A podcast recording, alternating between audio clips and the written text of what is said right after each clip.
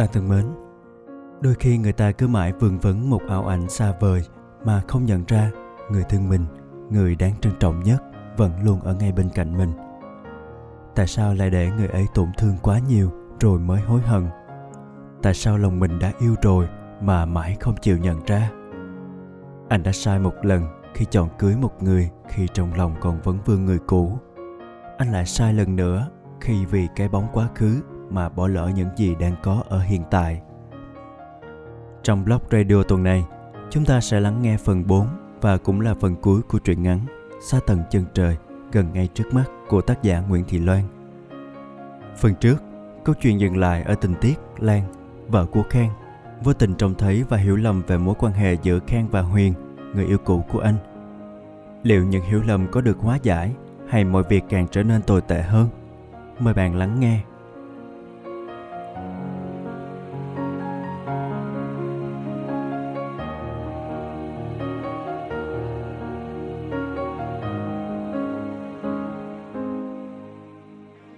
Khi anh trở về nhà, bé Thọ đang ngủ rất say. Anh lén lén mở cửa phòng ngủ. Trong ánh đèn mờ mờ, Khang chỉ thấy bóng Lan đang nằm co ro trong chăn. Anh bước lại gần, mở chăn ra gọi khẽ. Lan à, anh... Em mệt lắm. Em muốn ngủ. Chuyện không như em nghĩ đâu. Em đã nói là em mệt rồi mà. Không có muốn nói chuyện nữa. Lan gắt lên, rồi đứng dậy ôm gối sang phòng con gái. Cánh cửa phòng sập lại trước mặt Khang, như lạnh lùng chia tách thế giới của hai người. Đã vài ngày Lan không nói chuyện với Khang. Mỗi lần anh muốn lại gần, Lan đều lấy cớ lãng qua chuyện khác. Một buổi tối, Khang đang ở lại làm nốt công việc. Chiếc điện thoại anh treo lên. Đầu dây bên kia là giọng Huyền đau đớn.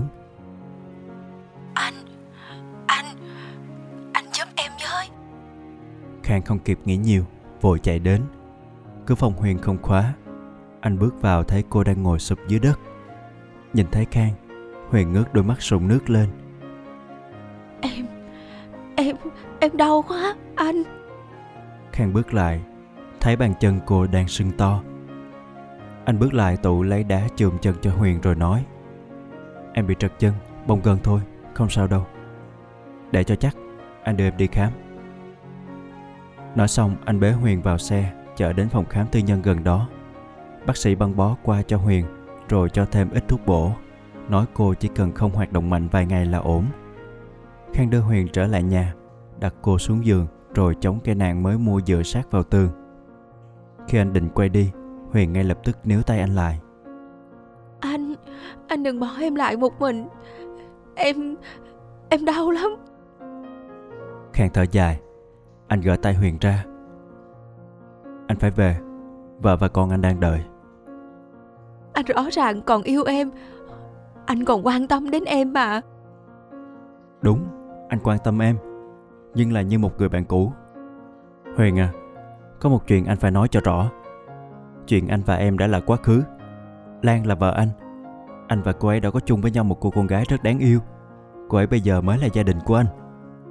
Hơn nữa, không phải em có người yêu rồi sao? Trên Facebook anh thấy em khoe quà người đó tặng mà. Quà đó là do em tự mua, em tự chuẩn bị. Em muốn xem anh thấy thế nào. Rõ ràng là anh đang ghen. Không, anh bận cho em. Muộn rồi, anh phải về. Huyền vội vã níu tay Khang lại, nước mắt chảy dài trên má. Em sai rồi, tha thứ cho em đi. Em sẽ làm tất cả vì anh. Khang gỡ tay Huyền ra. Anh về đây, em tự chăm sóc cho mình đi. Nước mắt Huyền thì nhau lăn xuống, cô yếu đuối nói. Vậy em chỉ xin anh một điều cuối cùng thôi. Rồi em sẽ từ bỏ. Xin anh đấy, hãy ôm em lần cuối thôi. Em hứa sẽ không bao giờ làm phiền anh và Lan nữa đâu. Khang thở dài, cúi người xuống, ôm nhẹ Huyền một cái, rồi rất nhanh lại bỏ ra. Khang bước đi, không hề hay biết trên cổ áo mình đã in một vệt son thật đậm. Khang về đến nhà lúc trời đã tối muộn. Ngôi nhà vắng vẻ, tối om khiến Khang hoảng sợ. Anh vội vàng lấy điện thoại ra gọi cho vợ Mới phát hiện cô đã gọi nhỡ cho mình rất nhiều cuộc Anh ngỡ ngàng nhận ra điện thoại bị đổi sang chế độ im lặng từ lúc nào trong máy còn có một tin nhắn từ Lan. Hai dòng chữ ngắn gọn sọc thẳng vào tim. Con sốt cao, Đang cấp cứu ở viện nhi. Khang lái xe như điên trên đường, Trong lòng lo lắng không yên. Lúc anh đến nơi, Bé thỏ đang truyền nước. Anh xót xa nhìn kim truyền cắm vào cổ tay bé bỏng, Trên mu bàn tay vẫn còn những vết tim xanh xanh tím tím. Lan ngồi im bất động, Bàn tay nắm lấy tay con gái, Mái tóc dài rủ xuống. Khang bước lại gần, khẽ gọi. Lan à? Lan quay lại Vết son đỏ chói trên cổ áo Khang đập vào mắt cô nhức nhối. Lan vùng tay tác Khang thật mạnh. Nước mắt cũng theo đó mà tuôn ra. Anh cút đi! Khang sững lại. Đây là lần thứ hai anh bị cô đánh. Lần đầu tiên cách đây rất lâu rồi Khi anh ủ rũ thề thảm trong bệnh viện. Vai Lan rung lên Đôi mắt cô đỏ hoe vì khóc Hít một hơi thật sâu. Cô lạnh lùng nói với Khang. Anh đi đi. Tôi không muốn nhìn thấy mặt anh lúc này. Lan Em nghe anh nói đã. Anh im đi. Phòng bệnh đêm muộn vắng Chỉ có mình bé thỏ nằm thiêm thiếp trên giường Càng làm tăng thêm sự cô độc của hai mẹ con. Lan đưa tay quệt nước mắt Lạnh lùng bảo Khang. Chúng ta ly hôn đi. Không Anh không đồng ý Lần thứ nhất, Anh vì cô ta mà bỏ quên mẹ con tôi trong buổi tối kỷ niệm 5 năm ngày cưới. Tôi tha thứ cho anh. Lần thứ hai, Tôi nhìn thấy món quà sinh nhật cô ta trong ngăn kéo bàn làm việc của anh. Tôi giả vờ không hay biết. Lần thứ ba, Tôi thấy anh và cô ta ôm nhau ngay trước mắt. Nghe rõ lời cô ta nói, Anh không hề yêu tôi. Tôi vẫn ngu ngốc tự nói với lòng rằng, Hãy bỏ qua. Là bởi tôi ngày ngày tự an ủi mình Tự lừa dối bản thân rằng Đó không phải là sự thật Rằng tôi phải tin tưởng anh.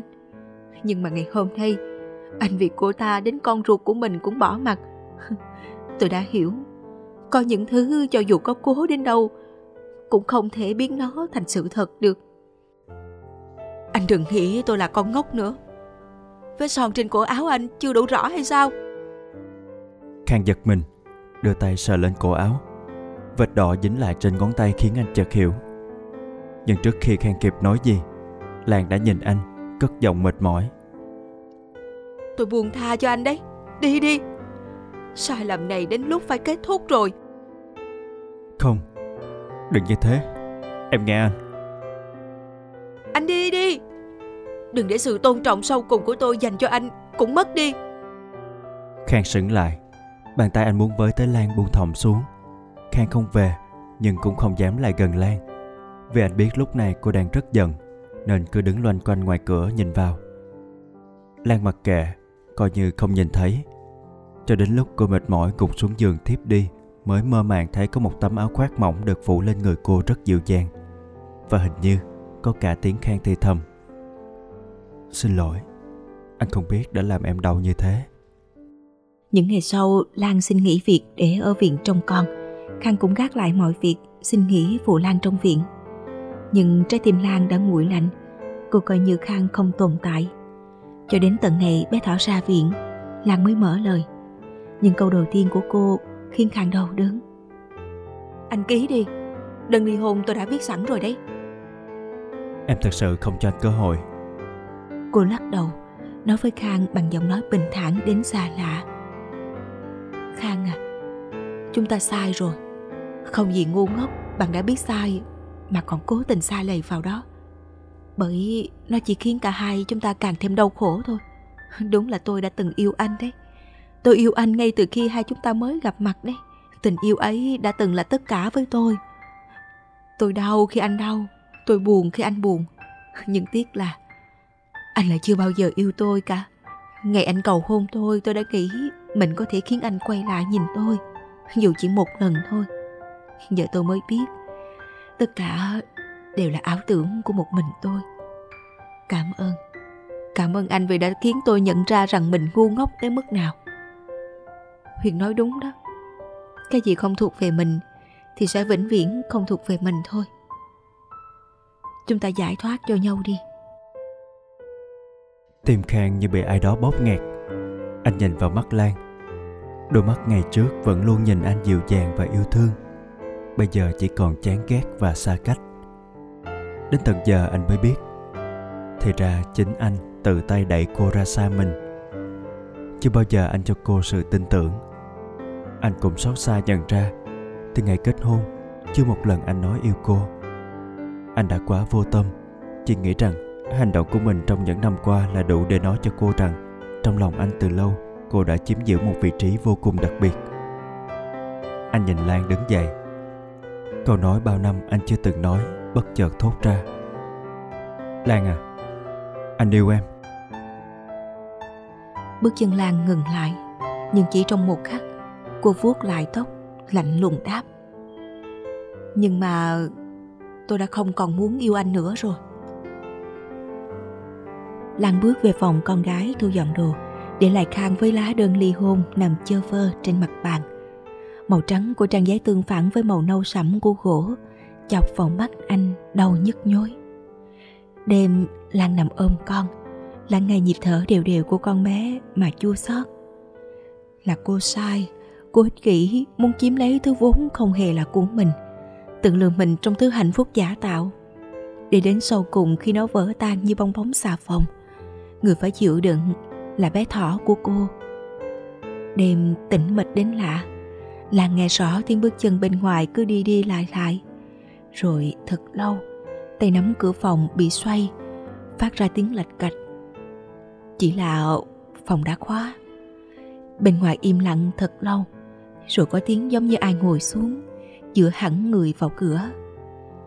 Lan nhắm mắt, không muốn nghĩ nữa. Những gì đã qua, hãy để cho nó trôi đi theo gió. Cô đã mệt rồi không còn muốn nắm giữ thứ hạnh phúc hư ảo, không hề có thật. Sáng hôm sau, khi khang giật mình tỉnh dậy, trong nhà chỉ còn lại mình anh. Cô đơn xông đến quấn lấy khang. Khang bước vào bếp, căn phòng thiếu vắng lan, bỗng trở nên lạnh lẽo đến phát sợ. Anh ngẩn ngơ nhớ lại hình ảnh lan tất bật nấu bữa sáng cho hai bố con anh trong bếp. Nhớ lúc nấu xong, cô sẽ mỉm cười với anh thật dịu dàng khang lái xe tới công ty chỉ mong gặp lan thật nhanh. Bước chân anh đi như chạy nhưng lúc tới phòng nhân sự lại không thấy lan đâu. Anh níu một cô nhân viên lại ấp úng hỏi. Lan đến chưa em? Cô gái ngơ ngác. Ơ chị ấy xin nghỉ phép một tuần mà sao anh lại không biết?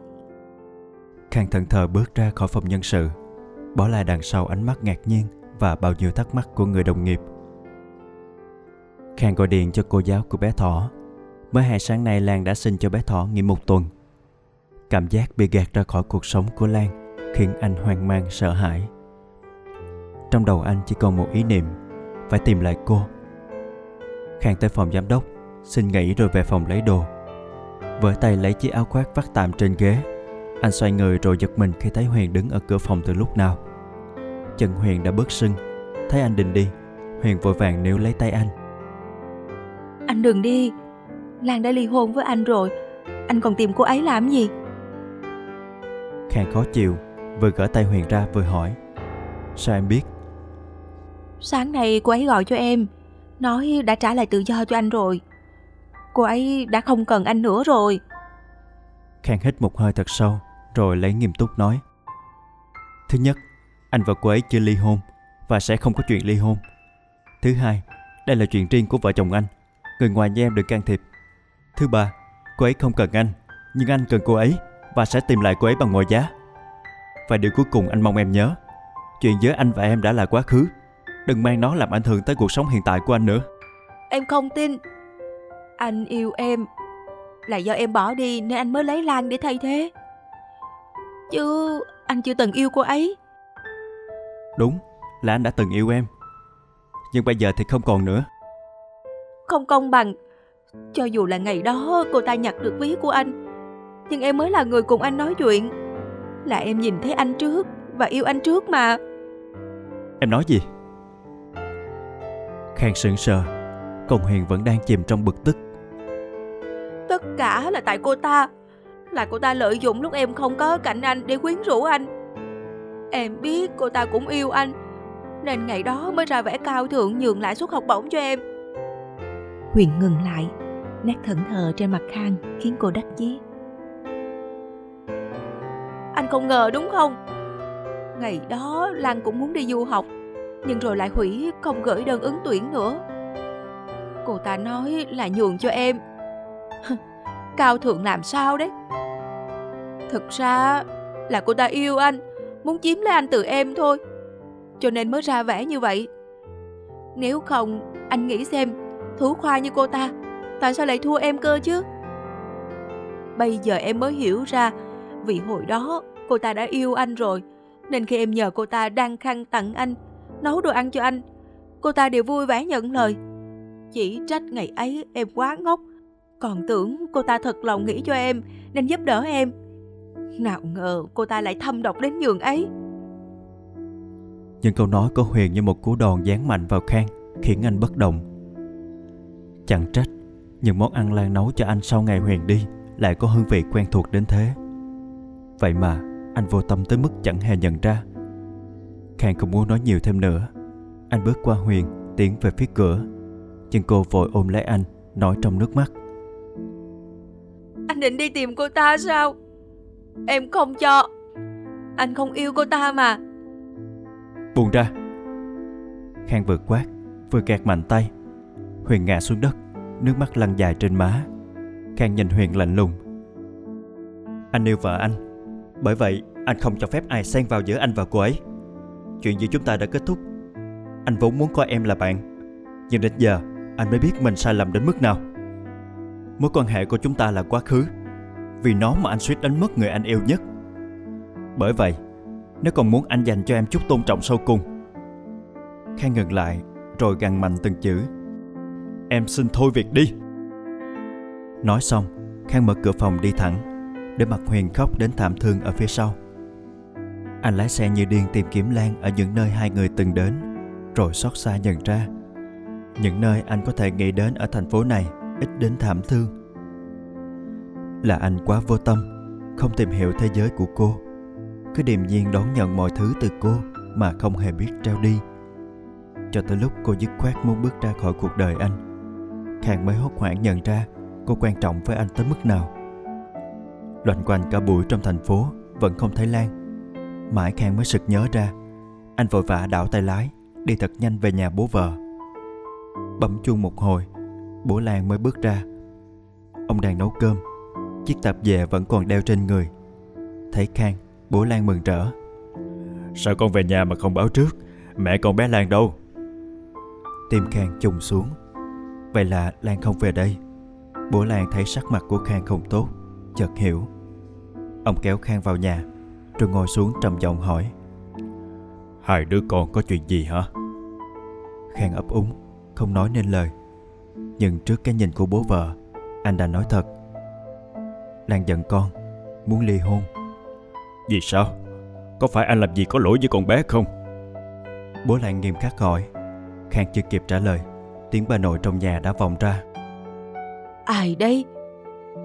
Rồi trong phòng vang lên tiếng thìa cốc rơi xuống nền đất. Khang và bố vội chạy vào trong. Bà nội Lan đã yếu lắm Đang cố chống vào giường ngồi dậy.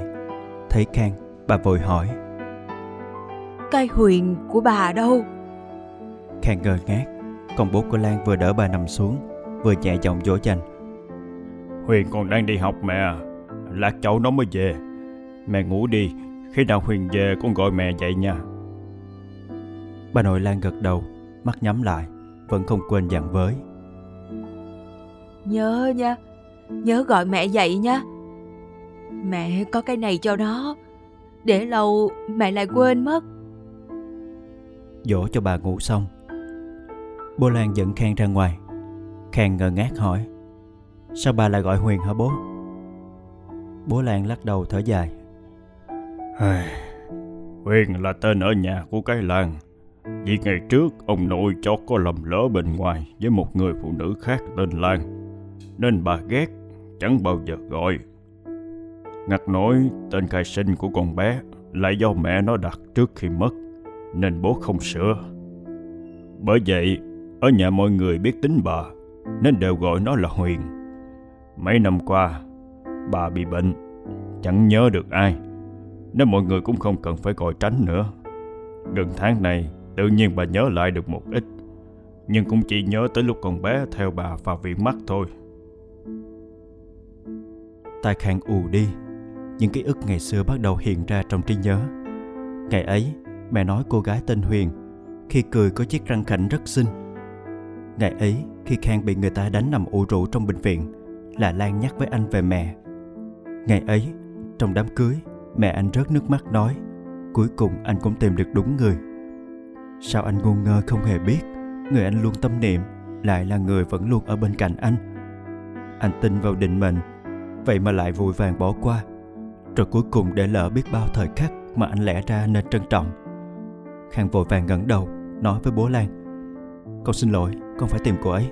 Con nhất định sẽ làm mọi cách để cô ấy tha thứ cho con. Nói rồi không đợi ông kịp nói Khang đã chạy ra xe.